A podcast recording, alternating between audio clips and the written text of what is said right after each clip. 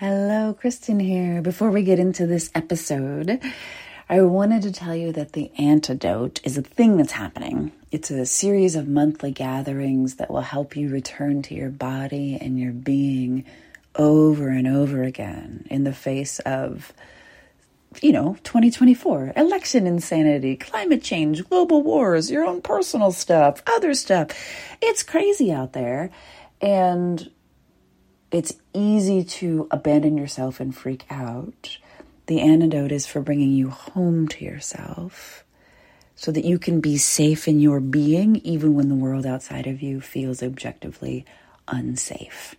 And because everybody's marketing at you, and there's no reason for you to believe me, you can head to jointheantidote.com to grab a free recording of the first session that happened this week so you can feel it instead of thinking about it to see if it's a good match for you.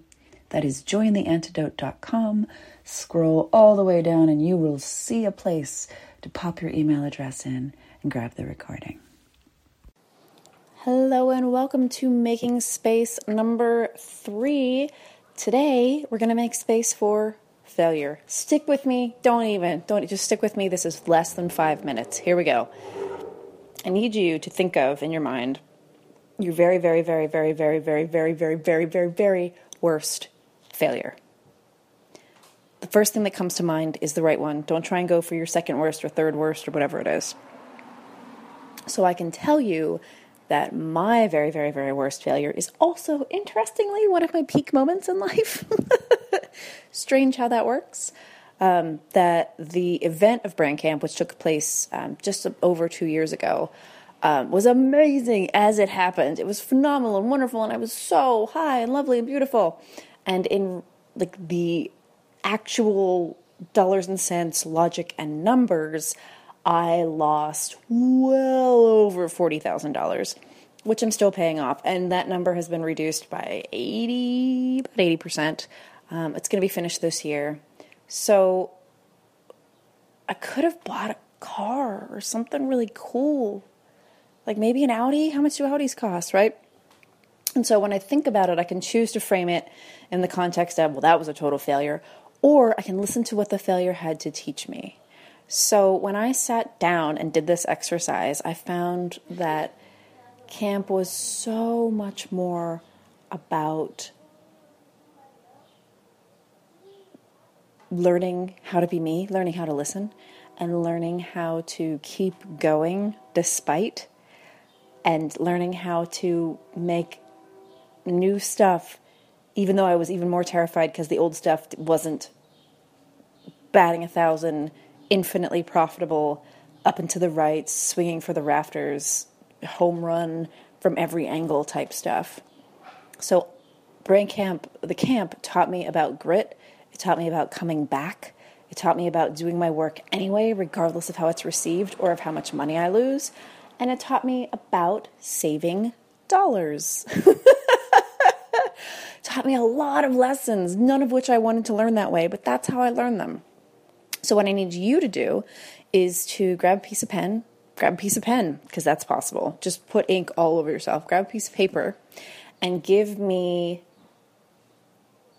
a note that starts Dear Failure.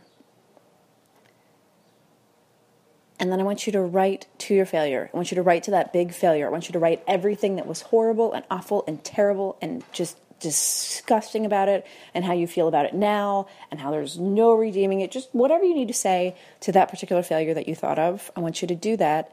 And then I want you to pause this shit as you're doing it and don't listen ahead and then come back to me. And you can even set a timer like 90 seconds. This does not have to be a long exercise. This does not have to be a big deal. This is making space, and these are really, really short exercises. So let's do this. Pause, write the letter to failure. Write a paragraph. If a letter's too long, it's fine. I'm like, Dear failure, fuck you. This is what I didn't learn. I hate you. This is why I hate you. That's fine. You can be really angry. That's cool. Then come back to me. Okay, so did you really pause? Okay, so if you did, Here's the next thing I need you to do new piece of paper, not laptop, iPad, screen, piece of paper. Here's what I need you to write now I need you to write Dear, and then your name. Here's what I was sent to teach you. And then let your failure write a letter back to you. This sounds totally fucking hokey and cheesy and terrible, and yet it is one of the most powerful, profound, beautiful, and lovely gifts I've ever given myself.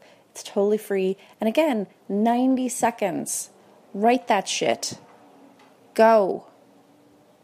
No, really, pause and do this. For real, for real.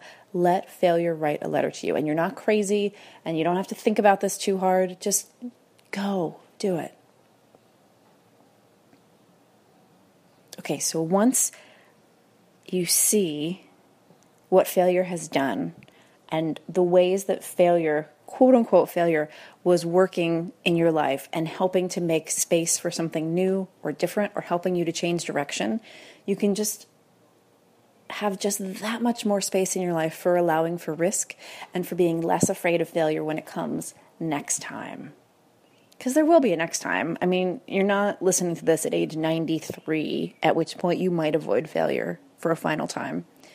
So, if we can reframe that failure that happened, which I'm not saying you want to relive, which I'm not saying that you even enjoyed, but which I am saying is a beautiful lesson eventually, and if it hasn't revol- revealed itself yet, it can, then you can make space for the next risk or the next work. And that's been my lesson for the last 2 years is continuing to progress and to make space and to do my work despite being kind of under a financial strain and depressed and tired. Um, and you just keep going. You develop your grit. I got so many lessons in grit in the last two years, like you would not fucking believe. If you want to share whatever you've learned with me, that's cool. You don't have to send me your letter, it's fine. Brandcamponline at gmail.com. You know what to do. Follow me on Instagram, KKelp, Facebook, that's fine too. And this is all about, this whole series is about making space, the active process of making space in your life for magical, wonderful, and lovely things. So I'll see you on Thursday. Thanks so much for playing along. Bye, guys. Thank you for listening. One more time, The Antidote is a series of monthly gatherings to help you come back to your body, your being, and your breath when it's most likely that you'll self abandon. The antidote is the antidote to trying to do everything all alone, all by yourself, while you grow more stressed and you're generally freaking out and telling everyone you're fine, while quietly or not so quietly scream sobbing in a private place between tasks. Let's not do that. Let's try something different. This is a really simple format, one gathering a month on the first Tuesday of the month until the 2024 election. So we're practicing the skills that we will need in November now. And we're getting really comfortable with body, breath, and being now. And that's available to you at jointheantidote.com com. There's a free recording. You can sign up, you can get more details. Enjoy, enjoy, enjoy.